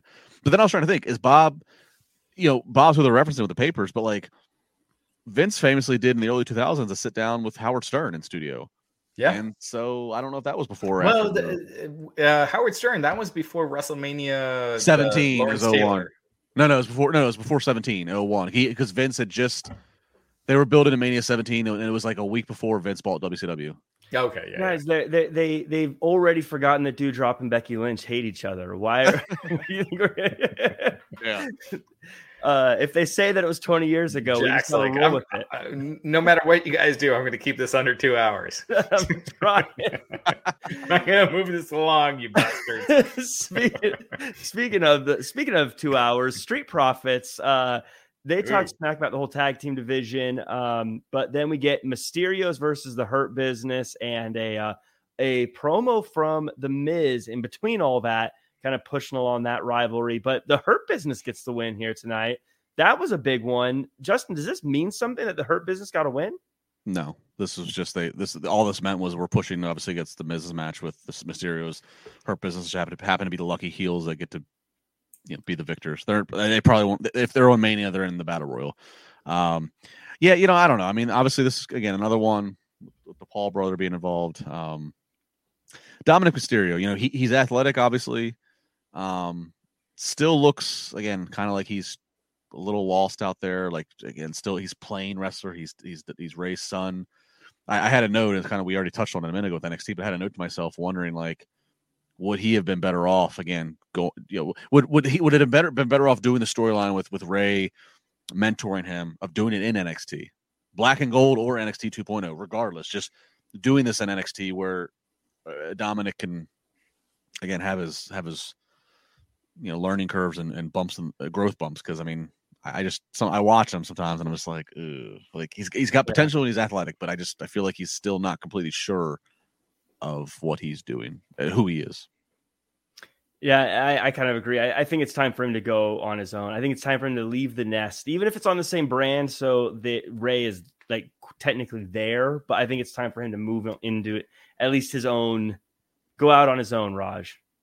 I, I just think Dominic looks uh, as threatening as I do. Like he just, you know what I mean? Like, well, you got that. I'm you, not gonna. You look, like you Brock. Brock is not backing down from from me at a bar. Could you imagine? look, he looks as threatening as I do. Poor, like, could you imagine Dominic stepping up to Brock Lesnar? Like, Brock Lesnar. didn't I didn't I pull you out from behind the uh, barricade one time and just beat you up in front of your dad? That's the greatest piece of greatest piece of wrestling anal- analysis we've ever had on this show. Ross, he looks as threatening as I do. you know, so I, you know, I just think he needs a mask. He needs something. He needs to turn heel. He needs an evil mask. He needs a, a whole new character. It, it, this incarnation of Dominic is just not working. I mean, it's it's below mid card fodder, and mm-hmm. uh, if if you want it to go beyond that, he needs. Uh, again, I feel like WWE they only know how to push heels lately, but uh, a heel turn would be helpful for him. Mm-hmm. Uh, well, we, we get an RK Bro versus Street Profits match, and this one is going to have some uh, some commentary. Actually, I do want to say real quick, Brian Barry in the chat, uh, he says Vince in theory versus Cody and Pat McAfee. Uh, so no. Cody Cody would be the partner in that scenario. Cody, if he if Cody's in, he needs a singles match. Uh, again, you don't want blurring the lines with a tag match. I just feel like I feel like I'd say Cody made the wrong. Could you imagine if it was Hogan and Duggan against Andre and you know like uh, uh, King Haku? It's just right. not the same. You, it's one on one is just a bigger deal. Yeah, um, but uh, RK Bro versus the Street Profits. Uh, this one was going, and then the ending happened, and I think that left a lot of us scratching our heads a little bit. Uh, it, to me, it looked like maybe uh, Randy Orton got hurt. I don't know though. Uh, obviously, yeah. hopefully he's okay. But uh, it seemed like a, a, kind of an awkward ending. Uh, Justin, any kind of thoughts on this match? Yeah, I, I went back and kept. I watched it several times over. Uh, Montez Ford, you know, it's become part of his gimmick and attraction that he just elevates on his frog splash. He did, uh, but unfortunately, he you know uh, didn't true his aim. the wind blew him mm-hmm. a little left and where he's supposed to come down on Randy's midsection, and Randy can absorb a lot of the impact with his arms. Uh, he came down on Randy's head and neck, and Randy's head, neck, you know, and it, it, looked bad. You know, Ford came down his weight, and specifically his left, um, you know, the, all of his left part of his body came down right on Randy, and um, you know, Ford tried to buy a minute of time before he pinned, you know, a couple seconds of time before he pinned Orton. He did Orton. It, this this this was not supposed to be the finish. Um, Orton tried. He, Orton thought he rolled himself close enough to the rope to at least try to put a foot on the rope. Dawkins even quickly for a minute tried to even kind of assist getting that foot to the rope. Uh, but the refs, you know, look, Jimmy Korderas has been on before. Jimmy's told us stories. The refs still are kind of instructed to, to a degree, to ref it like a shoot, to mm-hmm. not, you know, not to bury the refs and to bury the rules. So um, it's on the talent to kick out. So if talent doesn't, in this case, you know, Orton just couldn't do it for what I just said, then you, you go with it. Uh, that's that's what looked like it happened. So, I mean, it wasn't for a title or anything. I mean, you know, it was a big deal, obviously, because Orton Riddle are involved in the big triple threat tag match next week. Um, but it, so whatever. Street Profits win. You know, again, this is a babyface versus babyface match, so the Street Profits winning is not the end of the world. It's more or less. I hope Randy Orton's okay because that Mm-hmm. You know, that looked pretty. That I mean, that looked like that could have been concussion or neck damage. Yeah, yeah. I, I rewatched it a couple times. It, I, I, it, to me, it looked like he hit his shoulder, like the, that jacked up his shoulder, and then. Uh, I hope that's it because again, to to Justin's point, if it was the neck or, or then that's a way more serious deal.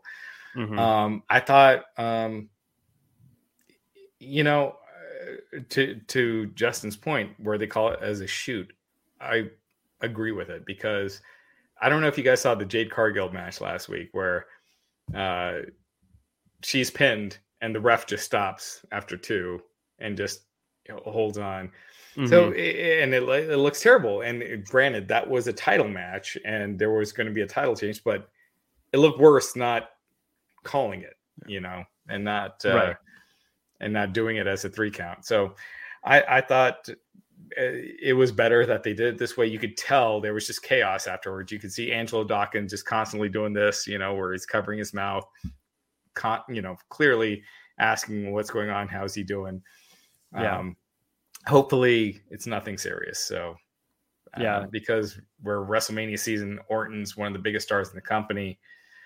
I think it was going to be Orton and Riddle in a, in a big match. You know, I think a lot of us thought it was going to be Orton and Riddle in a match, and mm-hmm. clearly it doesn't seem like it's headed that way yet. Which I don't know. That's my my my first uh on it when I was getting ready to do this. Uh, you know, I was taking my notes. I actually wrote down first. They're getting along great. Does this mean this show's over for them? Are they going to break up? Because that's usually what happens when teams like this start to really get along. That's when one of them turns on each other. Uh, but yeah, hopefully this is uh, nothing. Obviously, just so he's okay, but also like you guys said, it's Mania season. He, he's on. It's he's such a hot star right now and again, just hopefully he's okay. But uh, and, and, you know, I, I don't wish for this, but this is the reality of the situation. Um, you know, sometimes when guy, you know, when a guy makes a mistake like this, like as Ford does, that that that whether it's heat for a period of time and and all of a sudden you're back in the line, or we've even seen before. Okay, I mean, like I, I hope I hope that's not the case, but I'm just saying it's a reality of thing when you when you do something that's that really injures or almost could have injured a top top guy like a Randy Orton, and then and then it's an even worse factor that it's on the road to Mania. Um, that can sometimes be hell for your career. Mm-hmm. I'd like to think Orton has grown up because we all know uh, Orton with Kofi Kingston back in the mm-hmm. day, and that wasn't even he didn't even get injured. That was just Kofi getting up too quick know, yeah, to, to, to take the RKO. Well, wasn't there a uh, there there was also a um uh, uh Kennedy right? Yeah, uh, was the other was another one. Yep. Um. So yeah, but cool. that was Kennedy was probably you know I I think Kennedy's great, I, but that was a little more careless. This was clearly a freak accident. So. Well, I think also at the time they claimed that uh, Ken was a repeat offender. That like that, right. that Randy kind of said this isn't the first time I've dealt with this. Yeah. True or I don't true or not, I don't know, but I think so. Who knows? Hopefully tomorrow, hopefully by tomorrow we'll find out that Randy's okay. It was just a you know, just stung at the time. He's gonna be okay, and that, you know, I'm sure he had a talk with Ford, maybe to say, like, you know, get a, whatever. Hopefully everything is just cool sailing. But yeah, that that was scary. Really scary. Um, and well, Orton, well, I, I will say this after the match, Orton didn't look pissed. Like you can usually tell with Orton when he's pissed. yeah, and he did he not does not have a good poker. It looked face. like he realized should happen. So yeah. We'll um. Well, we'll we'll find out. Hopefully, we find out. Hopefully, we get news tomorrow that everything's fine and it was all just uh, precautions. But we move on to Austin Theory. We talked a little bit about it, so we'll kind of just talk about quickly here. The Austin Theory and Vince in the room talking about the Pat McAfee interview that's going to happen on Thursday and uh, they tease the tension. And I love this line where Vince McMahon says it's not that kind of show. And Theory says it could be uh, teasing what could happen. Uh, just real quick thoughts, and uh, Justin, we'll start with you. Predictions for how this plays out for Mania with Austin, McAfee, and Vince. Well, yeah, and you, you left out a symbolic part. Uh, as Theory says this, he's grabbing the pencil, so it's you know the the uh, the the symbolic. He's grabbing the pencil to book himself. It mm-hmm. could be, um, you know, yeah. So I mean, yeah. this um, obviously whether Theory shows up in the studio or whatever. Obviously, this is leading, leading to something of, of Theory and Vince uh, in some regards involved with Pat at, at WrestleMania. The, the, the, unfortunate, well, again, this this might turn out to be something fun, so I don't want to like just already poo poo it. but I will say this: when they announced it could be fun. This is the horrible stuff that could happen. Oh, well, no. What I'm saying is, it, it, it, could be fun. So I'm going to give it a chance. I'm going to let it play out. And, and, Pat's gold. So Pat might make this just really fun, just Pat being Pat. But I will say, when they announced this at the end of the last week, for like uh, like for a couple minutes, I actually had a moment of like, you know, Pat just had the world buzzing because he had Brock basically out of character and just being Brock and and what have you. Is I was like, wow, you know, it is Road to Mania. Whenever Vince does do big sit downs. I we reference Costas, we reference Howard Stern. It always usually is on Road to Mania. It's not a coincidence. So I, a part of me was kind of like, wow, this might be a chance for to get like a, a, a, a, as much of Vince as you know as much of out of character Vince as he's going to be a chance to get a, true Vince interview, an updated Vince interview. So much in the world has changed. Mm-hmm. Um, mm-hmm. And then quickly, it kind of as we started getting reports of Pat's in a match and Vince is probably gonna, you know, I was like, all right, well now I guess now now they've just always confirmed it. So now I'm like, Raj, Thursday. Am I tuning in? Am I getting any bit of a real interview? Is there, is there going to be like five minutes of a real interview and then we transition into work mode, or is it all work mode? You know, Vince is going to be in, completely in work mode because he knows it's going to be work mode. So you, I, I feel like he's going to constantly be in that mindset. Like you're not going to get real Vince. You know what I mean? Like it's not going to be like when he was, gosh, with Austin. I mean, I think I feel I feel like his interview with Austin was the last time we saw Vince with his guard down, just kind of shooting the shit, just eh, you know, just talking. And uh, that's not, that's not going to be what this is. I'm I'm curious where they go. You know, what triggers it, whatever. But um, look, Pat McAfee, uh, this podcast that he has, he's making what 35 million a year now with his latest deal. That's more than like that, AEW yeah. makes. Yeah. Yeah. It's him, just him. He makes more than AEW. So Yeah. it's So a, we should make a podcast. That's what you're saying. that's what I'm saying. Let's do a podcast, guys. Right. We should- yeah, we should do a podcast. Report a podcast, the money will come. Yeah. exactly. but he, I mean, he's just uber successful. There's going to be a ton of, you know, I, I, I had tweeted this out, but none of my friends watch wrestling anymore. None of mm. them that that Right. live by me. So if I get 20 people watching WrestleMania, 19 of them, the names they care about are going to be Austin, Vince, McAfee, Rousey, Knoxville, Edge. Those are the names, and that's kind of the point. Like hmm getting those people in, the- those those 19 people in, as opposed to the one, as opposed to satisfying the one, and uh, you know, I just think uh, it's. I get it. Yeah. I, I I I don't think it'll be great, but I get it. Yeah, and that's the thing. I always say you got to talk think about the people who don't watch as often. I have a buddy that we we usually will watch Royal Rumble together, but we didn't this year. And I asked, he said, "Hey, how's the Royal Rumble?" And I asked him, uh, "Who do you think won?" And he said, "Well, I heard Ronda Rousey's back, so she probably won." And then I don't know, Brock Lesnar. And I was like, "Yes, you got it. That's that's who won." And he's like, "Oh, cool." And he's like, "That sounds that like he was exa- like, yeah, that sounds good. Well, let's do. Do you want to watch WrestleMania or something?" And I was like, I, "I'll I'll probably be busy, but um the uh but it was to your point, yeah, that's who people who don't watch every day care about because the people who watch every day, they're gonna go watch WrestleMania anyway. So who yeah, cares? you you got your AJ versus Edge, and you got those other matches on there for you. yes, but it's a smorgasbord. You want to get in those those laps fans and people that normally don't watch. Yep. So I get it. And speaking of Laps fans, this one was not for them. Finn Balor versus Damian Priest. Uh, they had a, a match for the U.S. title. This one shocked me because I did, thought this was going to be the main event. I thought they were going to end on this. So when it ended, I was like, oh, there's a lot of time left. Um, but Finn wins, and then we get the we get the Damian side of Damian Priest full on. Uh, Justin, uh, I want to talk with you first what's next for Damian Priest after kind of going full Damian here? Don't let being treated for pain be a pain. Come to Downtown's Healthcare, 950 17th Street in Denver. Find out how to reduce pain naturally without surgery, without drugs. Call Downtown's Healthcare, 303 292 9992, now in Lowry or downtown. Well, he said in the post match promo that he wants to get that title back. So it sounds like he and Finn probably are going to have a Mania match. Um, you know, kind of a eh, Mania match that you when you just saw it for a couple times on Raw. Yeah. Um, you know, we talked about it last week and then weeks prior. I, I hate the fact that he was so over. He was getting so over as a babyface, and then they went and changed um, the things that they changed.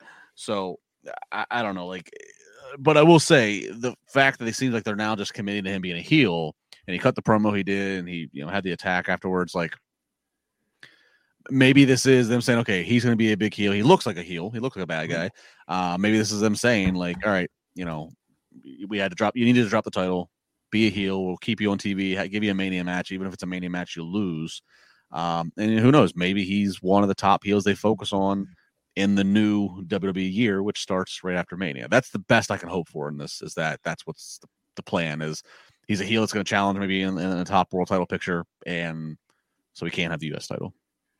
Yeah, I could see him. Yeah, like I said before, I, I think him versus a Demon Finn would be great. And I think even if Demon Finn beats him, he could just get more angry and then make the push to the, the top of the card down the road.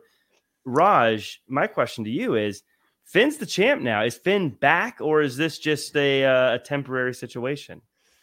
I mean, I don't see them changing the title again so soon. I think, look, we, we've talked about this for a while. The Damian Priest character has not been working, so it's about time to turn him heel.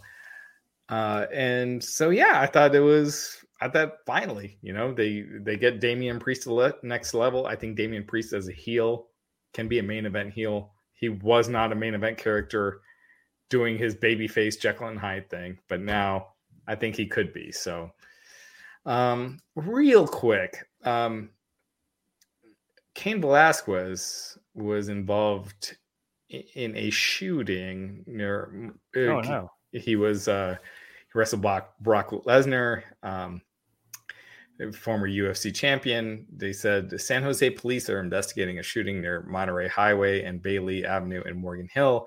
Sources with direct knowledge of the investigation confirmed for NBC Bay, Area that the shooting reported Monday involves UFC and WWE star Cain Velasquez. Obviously, he's not a WWE star now, but police will only say one man has been taken to a hospital with non life threatening injuries and another man has been arrested. It is unclear how Velasquez is involved, and he was born in Salinas and lives in the South Bay. The shooting was reported at 3:14 p.m. So uh, stay tuned. Oh no! Well, hopefully everyone there is okay too. Yeah, it looks like no one was killed. No one was, but yeah, it involved Velasquez. So uh, mm. stay tuned. Oh well, you know, hopefully everyone's okay with that. Um, but uh, let's uh, let's move into the final part of the show. We got Edge coming out. Uh, he says he wants to know who's going to answer the call, and uh, we get AJ Styles. Justin, this is something that was rumored. It was kind of expected.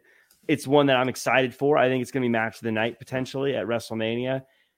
But I kind of, as we say, worked myself because all the rumors of Cody, as it was delaying, I kept waiting for Cody's music. Is that my fault, or like, is this just a bad coincidence with the the timing of Cody and everything? I I love what we get, but I also felt like I was a little disappointed when AJ's music hit.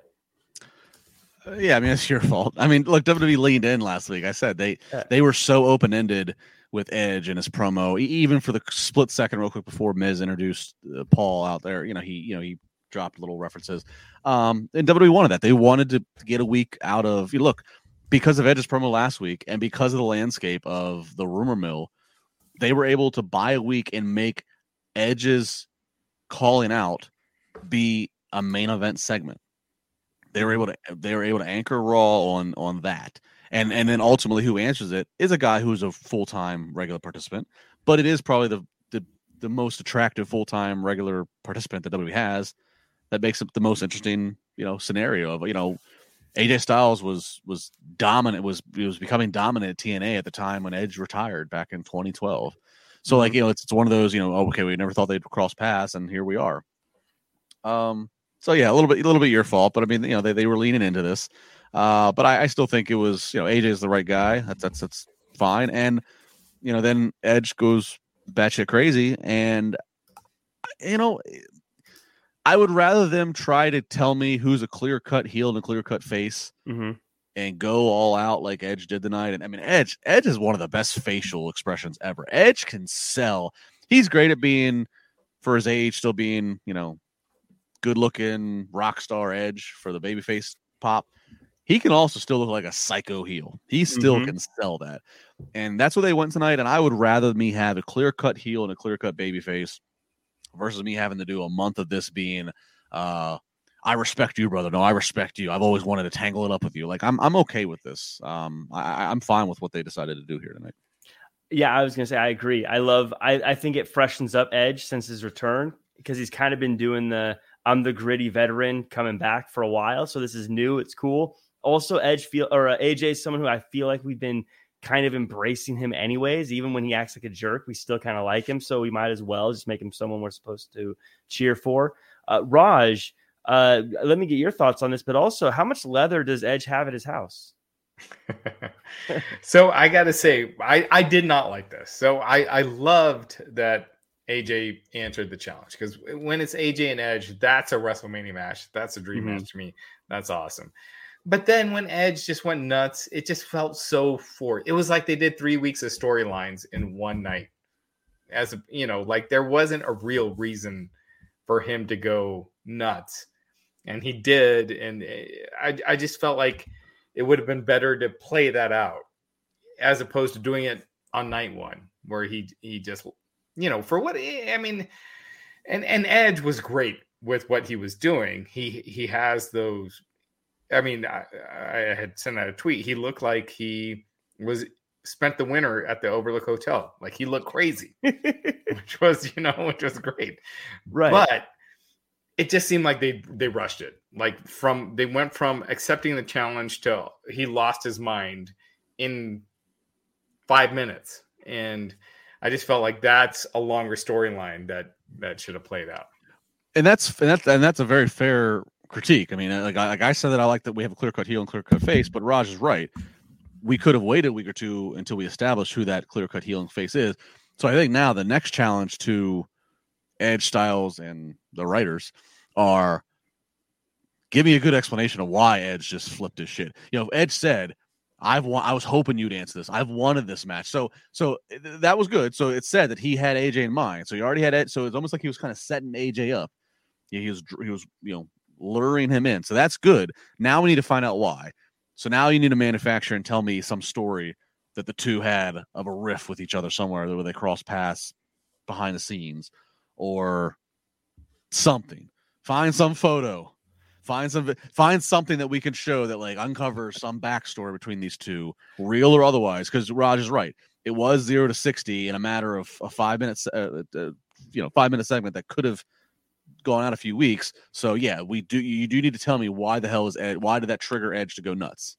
One of the things I think why I'm okay with it because Edge is the kind of person that if you give him a couple minutes on a microphone next week, he will find a great way to explain it and it's all going to make sense. Uh, I don't know if you could say it with everybody, but I think that he's one of those guys that he's going to sit in a fold out chair in the middle of the ring. And I don't know how he manipulates the light to always hit his face the right way to look so intense every time he's out there. But I think he's going to cut a promo and he'll, whatever he says, I'm going to go, oh, that makes sense. I I, I buy this 100. percent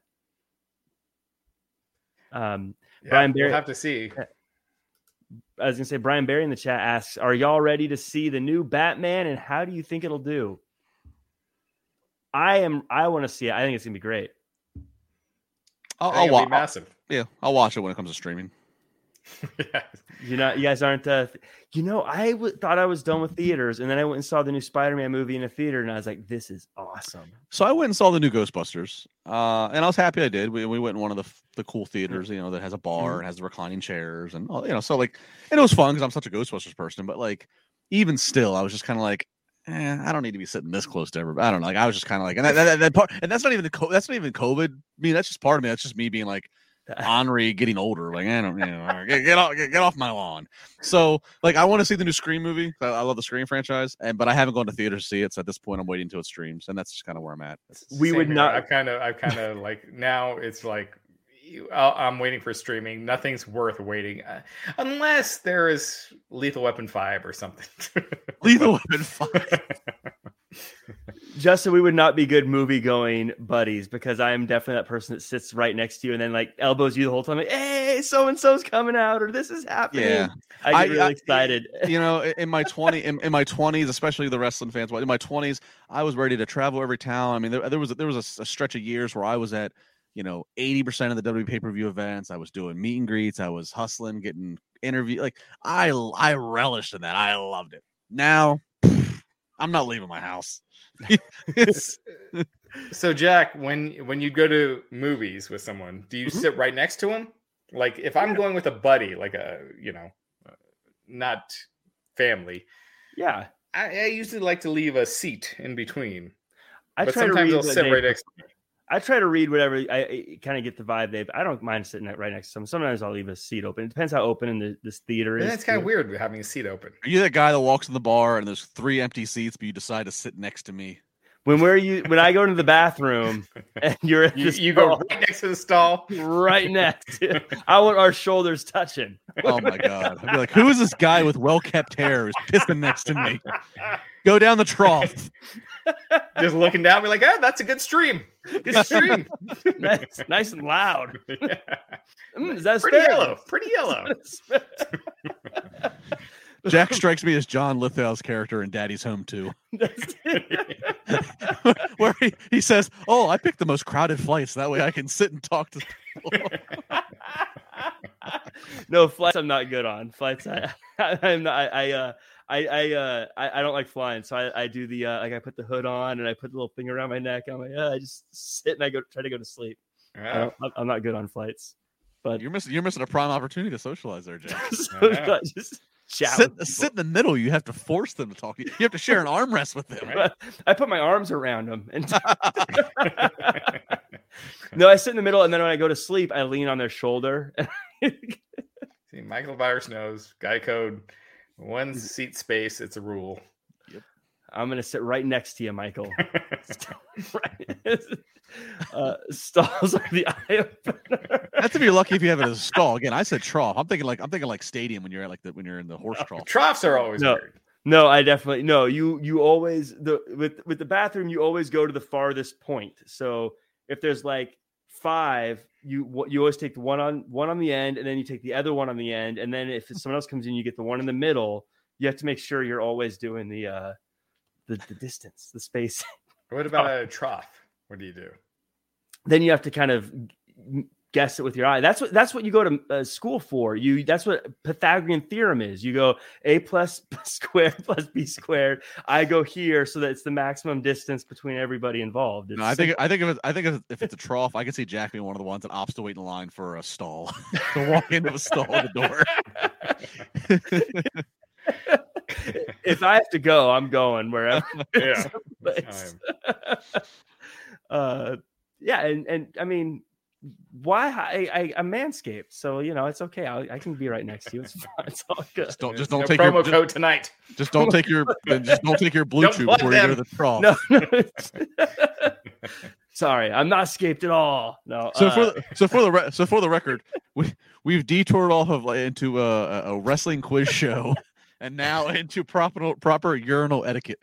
right, yeah. Well, some people need to know. You always take whatever the maximum distance is at all times. It's it's very important. We'll we'll do a we'll do a uh, PowerPoint presentation on it uh, soon. Brian Barry says, "Raj, where's Kenny Omega at, and will he return?" Yeah. Raj. He's he's dealing with a ton of injuries right now. Um, I think the last one is uh, surgery for a hernia, and so after that, so probably like two three months. So probably June.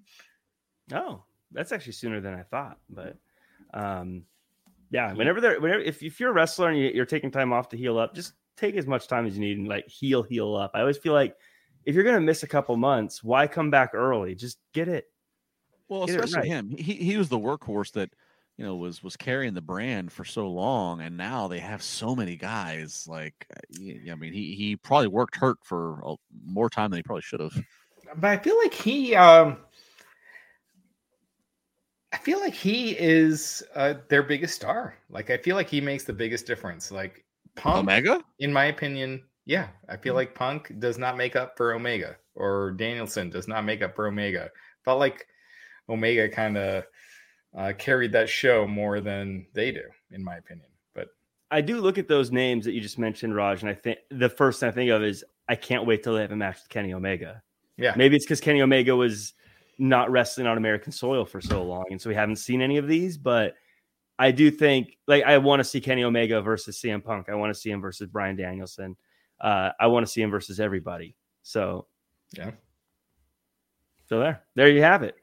WrestleMania That's season I want to see. I want to see Kenny Omega pissing next to Jack Farmer. That's what I want to see. right, right, and the trough. side by side as we talk about hair. um so yeah that does it for us uh we have the wrestling inc com, wrestling inc com at wrestling inc com twitter handle uh where you can follow all the information regarding all the stuff that's happening in wrestling We got an NXT Wait, after show tomorrow. Hopefully by next week. But- but Hopefully those- by those- next week. Those the- bastards haven't given you the account back yet. Hopefully by next week. I think Good five lord. more days. It's supposed The- to be ten days, so we'll see. Do you want me to call ten days McDivitt? from I'll call McDivitt. I'll get him on the line now. McDivitt. E- okay, we'll we'll talk offline. He emailed us earlier today. Is he the guy that gets you verified? Because that's who I want to talk to. I. No, it's it's Vince, it's Vince's lawyer. I get Yeah. I, I get uh, I get denied very quickly whenever I apply for the uh, the verified. No, Jack. Uh, but yeah, we got the NXT after show tomorrow. We've got the uh, AEW Dynamite after show on Wednesday. We've got the all things wrestling and social media, I guess pop culture on Thursday. Uh, we've got the T trigger.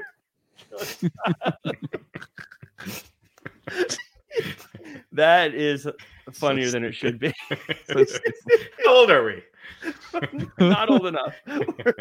uh, we got uh, the uh, SmackDown Rampage show on, on Friday. What am I even doing here? Uh, but that does it for us. I'm at Real Jack Farmer. He's at Justin LaBar. He's at Raj Giri underscore 303. Follow at Wrestling Inc. COM for all the news. Uh, thank you, everyone in the chat Killer Styles, Bernie DC, Allison Tuckwab, uh, Ricky Zaldivar, Ethan Cruz, Michael the Virus, Peter, TNIC, Night One, everyone. Thank you guys so much. I think that does it for us. Goodbye. Go home. Don't let being treated for pain be a pain. Come to Downtown's Healthcare, 950 17th Street in Denver. Find out how to reduce pain naturally without surgery, without drugs. Call Downtown's Healthcare, 303 292 9992, now in Lowry or downtown. When you need mealtime inspiration, it's worth shopping Kroger, where you'll find over 30,000 mouthwatering choices that excite your inner foodie. And no matter what tasty choice you make, you'll enjoy our everyday low prices, plus extra ways to save, like digital coupons worth over $600 each week. You can also save up to $1 off per gallon at the pump with fuel points. More savings and more inspiring flavors make shopping Kroger worth it every time. Kroger, fresh for everyone. Fuel restrictions apply. When you need mealtime inspiration, it's worth shopping Kroger, where you'll find over 30,000 mouthwatering choices that excite your inner foodie. And no matter what tasty choice you make, you'll enjoy our everyday low prices, plus extra ways to save, like digital coupons worth over $600 each week. You can also save up to $1 off per gallon at the pump with fuel points. More savings and more inspiring flavors make shopping Kroger worth it every time. Kroger, fresh for everyone. Fuel restrictions apply.